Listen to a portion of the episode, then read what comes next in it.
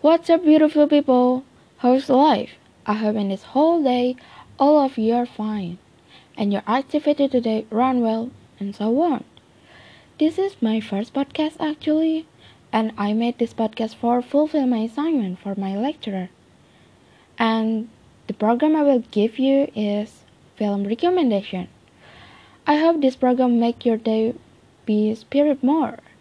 Okay, let's get started. The film that I want to recommend you guys is Extreme Job. 2019 seems like a year full of laughter, as we be gifted with six movies with comedic elements just in the month of January. And among these comedies, there were a lot of positive feedback surrounding Extreme Job, following its early pre-screenings. Many critics claim it was one of the funniest Korean films in recent times, that it has humor unseen in other movies, and I do agree. Extreme Job, which is the literal translation of the Korean title, was directed by Lee Byung-hun. Lee Byung-hun is a director that has had previous directorial work such as what a Man Wants, 20, Love Puzzling, Love Forecast, and many more. And as you can see from the few examples of prior production he was a part of, Lee Byung-hun's main focal genre has been comedy. Thus, combined with the praise the film has been receiving, my expectation of the movie naturally increased.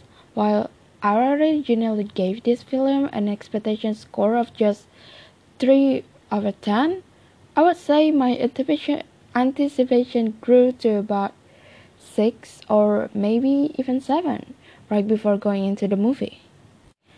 And I will give you the synopsis as follows. Sell chicken by day, steak cow by night. After working their butts off, doing whatever they must do to catch criminals, the drug team still fails to arrest their targets they now face the brink of disbandment. This last mission of capturing the international organization responsible for trafficking drugs into Korea is the only chance they have of surviving. Thus, the five members of the team stakes out every day at a chicken restaurant in front of the illegal organization office. Eventually, they end up buying the shop to spy on the drug smugglers. The thing is, word of mouth catches on and the chicken restaurant becomes massively successful. Extreme Job was a very light comedy and very different from other humorous films of recent, as I mentioned you in the beginning. And furthermore, there were surprisingly good action scenes. The fight scenes were well choreographed and blended well with the amusing tone of the movie. It didn't overdo the action so that it takes away the comical element, but rather complemented it. This film is so recommended for you guys, and I don't want to go any further because maybe it will be cause a spoiler. You know, you should watch it by yourself. And yeah, that's all. Thank you for everyone who listening until the end, and bye bye.